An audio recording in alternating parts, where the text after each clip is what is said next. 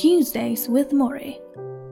The fourth Tuesday, we talk about death. The things you spend so much time on, all this work you do, might not seem as important. You might have to make room for some more spiritual things. Spiritual things? You hate that word, don't you? Spiritual. You think it's touchy feely stuff. Well, I said. He tried to wink. A bad try. And I broke down the loft. Mitch, he said, laughing along. Even I don't know what spiritual development really means, but I do know we are deficient in some way. We are too involved in materialistic things, and they don't satisfy us. The loving relationships we have, the universe around us, we take these things for granted. He nodded toward the window with the sunshine streaming in. You see that? You can go out there, outside, anytime. You can run up and down the block and go crazy. I can't do that. I can't go out. I can't run. I can't be out there without fear of getting sick. But you know what? I appreciate that window more than you do. Appreciate it? Yes. I looked out that window every day. I noticed the change in the trees, how strong the wind is blowing. It's as if I can see time actually passing through that window pane. Because I know my time is almost done. I am drawn to nature like I'm seeing it for the first time. He stopped, and for a moment we both just looked out the window. I tried to see what he saw. I tried to see time and seasons, my life passing in slow motion.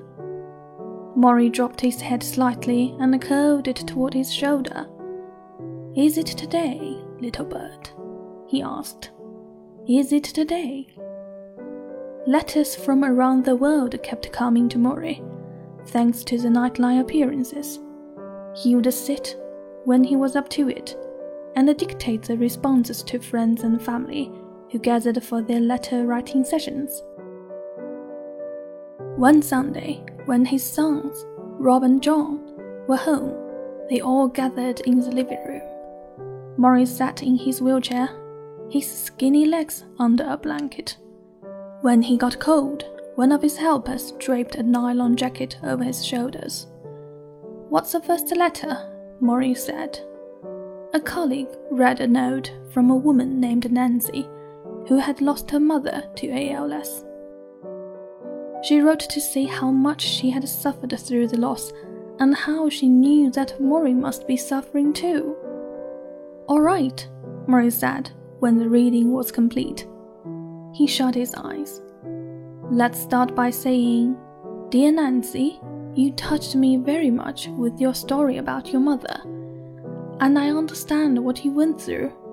There is sadness and suffering on both parts. Grieving has been good for me, and I hope it has been good for you also. You might want to change that last line, Rob said.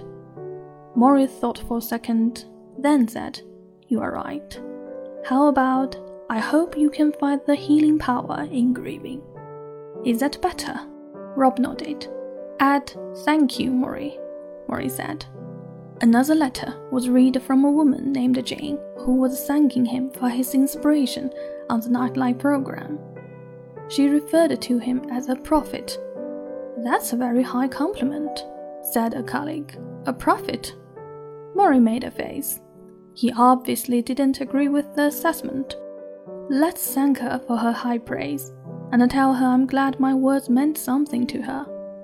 And don't forget to sign, Thank you, Morrie. There was a letter from a man in England who had lost his mother and asked Morrie to help him contact her through the spiritual world. There was a letter from a couple who wanted to drive to Boston to meet him. There was a long letter from a former graduate student who wrote about her life after the university. It told of murder suicide and three stillborn births. It told of a mother who died from ALS. It expressed a fear that she, the daughter, would also contract the disease. It went on and on. Two pages, three pages, four pages. Morrie sat through the long, grim tale. When it was finally finished, he said softly, Well, what do we answer? The group was quiet. Finally, Rob said, How about thanks for your long letter? Everyone laughed. Morrie looked at his son and beamed.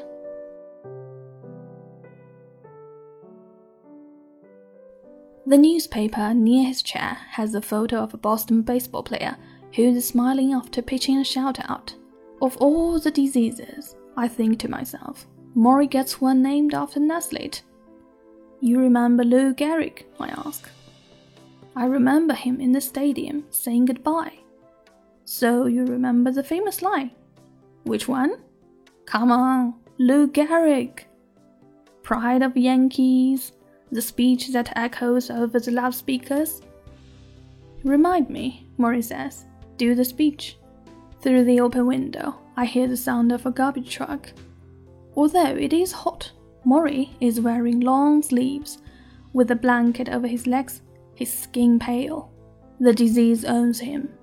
I raise my voice and do the Gehrig imitation, where the words bounce off the stadium walls. Today, I feel like the luckiest man on the face of the earth. Morrie closes his eyes and nods slowly. Yeah, well, I didn't see that.